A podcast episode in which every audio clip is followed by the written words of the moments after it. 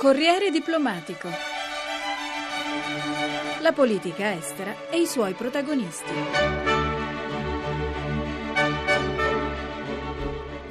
Un gigante politico, economico e militare, tradizionale crocevia di culture diverse, cerniera anche geografica tra Occidente e Oriente, bloccata da decenni sulla soglia dell'Unione Europea. Stiamo parlando della Turchia. Ha una nuova visione del futuro europeo della Turchia in fatto di riforme interne, di cooperazione nella politica estera e nell'economia. È stata dedicata una conferenza promossa dallo IAI, l'Istituto Affari Internazionali. I lavori del convegno, dal titolo significativo Quo Vadis Turkey in Europe, sono stati seguiti per noi da Carmela Giglio. Tutti gli amici italiani mi chiedono: ma perché mai vi ostinate a voler diventare membri dell'Unione Europea con questi chiari di luna? L'Europa è in crisi, l'Eurozona naviga in pessime acque. Perché volete salire su una barca che rischia di affondare mentre l'economia turca va a gonfie vele? Negli ultimi 10 anni la Turchia ha quasi triplicato il suo prodotto interno lordo e ha registrato una crescita economica che oscilla dal 6 all'8%. Abbiamo creato 4 milioni di nuovi posti di lavoro negli ultimi 5 anni, più di quanti ne siano stati creati in tutta l'Unione Europea. Naturalmente per noi si tratta di una scelta politica. Siamo convinti che non si possa scrivere la storia della Turchia senza l'Unione e che voi, viceversa, non possiate scrivere la storia dell'Europa senza la Turchia. Dalle parole di Hakkı Akil, ambasciatore di Ankara in Italia, traspare il giusto orgoglio per il miracolo turco, un boom economico che negli ultimi anni si è andato consolidando e che, visto con gli occhi degli europei che ancora annaspano per uscire dalla recessione, può apparire come un miraggio. Ma il rifiorire della Turchia, insiste l'ambasciatore Akil, non è solo economico. La Turchia è cambiata molto negli ultimi 10 anni, non solo economicamente ma anche politicamente. Sono state attuate molte riforme che hanno toccato i valori della democrazia, dello Stato di diritto, della laicità, dei diritti umani. È anche per questo che la Turchia viene additata da alcuni come un esempio per i paesi arabi e musulmani. Pensi che oggi Istanbul è considerata la capitale culturale d'Europa. Molti artisti vanno in Turchia per esporre le loro opere e la Biennale di Istanbul è diventata importante quanto quella di Venezia. Ecco, tutto questo ritrae il nuovo volto della Turchia oggi. La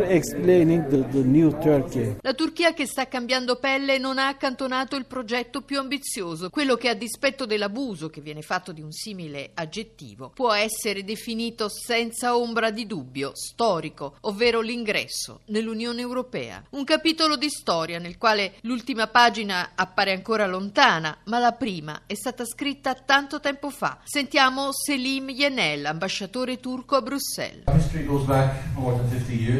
Sembra che la storia sia andata indietro di 50 anni. Nel 2013, infatti, ricorre il 50° anniversario degli accordi di Ankara che gettarono le basi di un'associazione tra la Comunità Europea e la Turchia. Da allora i nostri rapporti sono stati segnati da alti e bassi. Purtroppo i bassi sono stati molto più numerosi degli alti. È giunto il tempo, quindi, di imprimere alle nostre relazioni una spinta perché si possa finalmente andare avanti. I legami che ci uniscono, dal campo finanziario a quello commerciale, da quello dell'istruzione a quello culturale, sono tanti e profondi a prescindere dallo status delle nostre relazioni. Eppure il processo, che dopo tanti sforzi iniziato nel 2005, sembra essere finito in un vicolo cieco. Ora noi turchi ci aspettiamo che gli ostacoli di principio che si oppongono al nostro ingresso nell'Unione vengano rimossi. Sul tavolo c'è ancora, fra l'altro, la spinosa questione dei visti. Siamo stati messi da parte. Quando parliamo di relazioni intrinseche va tutto bene, ma il fatto che il processo di integrazione non stia andando avanti sta avvelenando i nostri rapporti sotto molti aspetti. Ankara, insiste l'ambasciatore Yenel, non vuole rassegnarsi a tenere la questione turca nell'eterno limbo delle indecisioni europee. Il nostro obiettivo, il mio obiettivo a Bruxelles, è smuovere questa situazione e andare avanti, ma è necessario essere in due e puntare a questo traguardo. La Turchia invece per ora non è certo nell'agenda dell'Unione. L'Europa è troppo concentrata sulla gravità della crisi economica e non considera certo la questione turca come una priorità. E soprattutto l'asse franco-tedesco, a temere l'irrompere in Europa di un colosso politico, economico ma anche demografico che rivoluzionerebbe gli equilibri di potere nell'Unione. La nostra opinione pubblica pensa: se gli europei non ci vogliono, noi non vogliamo loro. Il fatto poi che possiamo contare su un'economia forte, su una politica internazionale molto attiva, ecco, tutto questo contribuisce ad aumentare la nostra fiducia in noi stessi. D'altra parte non siamo sicuri che questo sviluppo economico di cui andiamo così fieri possa essere sostenibile in futuro. L'Unione Europea invece verrà fuori dalla crisi, ne siamo certi. L'Europa è uscita altre volte da periodi bui e anche questa potrà essere un'opportunità per crescere. Noi ci aspettiamo che accada, se lavoriamo insieme potremo ottenere di più. Sul risentimento turco sentiamo anche la testimonianza di Hakkı Akil, ambasciatore presso lo Stato italiano. Se avesse chiesto 4 anni fa ai cittadini turchi la loro opinione sull'adesione all'Unione Europea, il 70% si sarebbe detto favorevole. Oggi quella percentuale è scesa al 50%, ma se la domanda è: pensate che la Turchia finirà con l'aderire all'Unione? Ecco che solo il 16% risponde sì. Insomma, c'è molta disillusione, eppure allo stesso tempo i turchi hanno voglia d'Europa. È una contraddizione apparente che però riflette divisioni, timori, stati d'animo che serpeggiano nell'opinione pubblica turca. I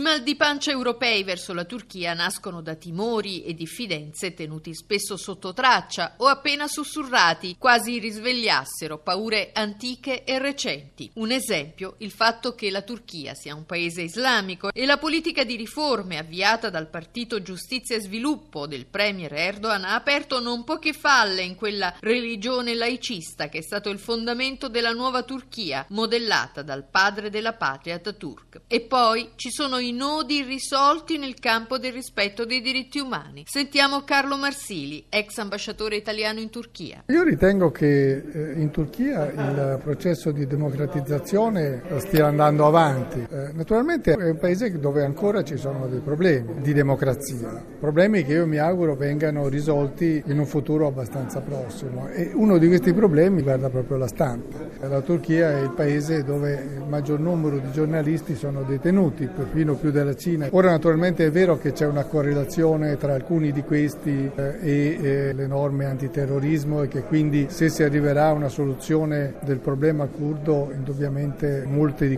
questi problemi verranno meno, però certamente la questione della libertà di stampa va vigilata in Turchia, tant'è vero che anche l'Unione Europea ne fa un punto fondamentale. Tenuta sulle corde dall'Europa, la Turchia di Erdogan ha inseguito le sue ambizioni egemoniche in Medio Oriente e in Asia centrale con risultati alterni. Certamente in alcuni singoli campi, per esempio sulla questione siriana, per esempio sull'influenza sulla cosiddetta primavera araba, certamente lì progressi non ne sono stati fatti. Però il fatto stesso che la Turchia oggi venga ripetutamente identificata anche dagli Stati Uniti come fondamentale per qualunque soluzione dei problemi medio orientali, questo dimostra che comunque la politica estera turca ha ancora una sua validità molto importante, ce l'ha il paese ma anche la sua politica estera. Alla fine la Turchia e l'Europa, insiste Marsili, hanno bisogno l'una dell'altra. Io ho sempre sostenuto e continuo a sostenere che la Turchia all'Europa serve moltissimo, serve da un punto di vista economico, perché se entrasse la Turchia nell'Unione Europea entrerebbe una grande potenza economica, e soprattutto in un periodo di crisi così prolungato come quello che attraversa l'Unione Europea farebbe molto comodo. Da un punto di vista anche politico sarebbe importante, intanto perché qui sì il ruolo dell'Unione Europea verso la Turchia potrebbe essere molto forte nel attenuare certe asperità che esistono all'interno della Turchia tra la maggioranza e l'opposizione. Ad altro canto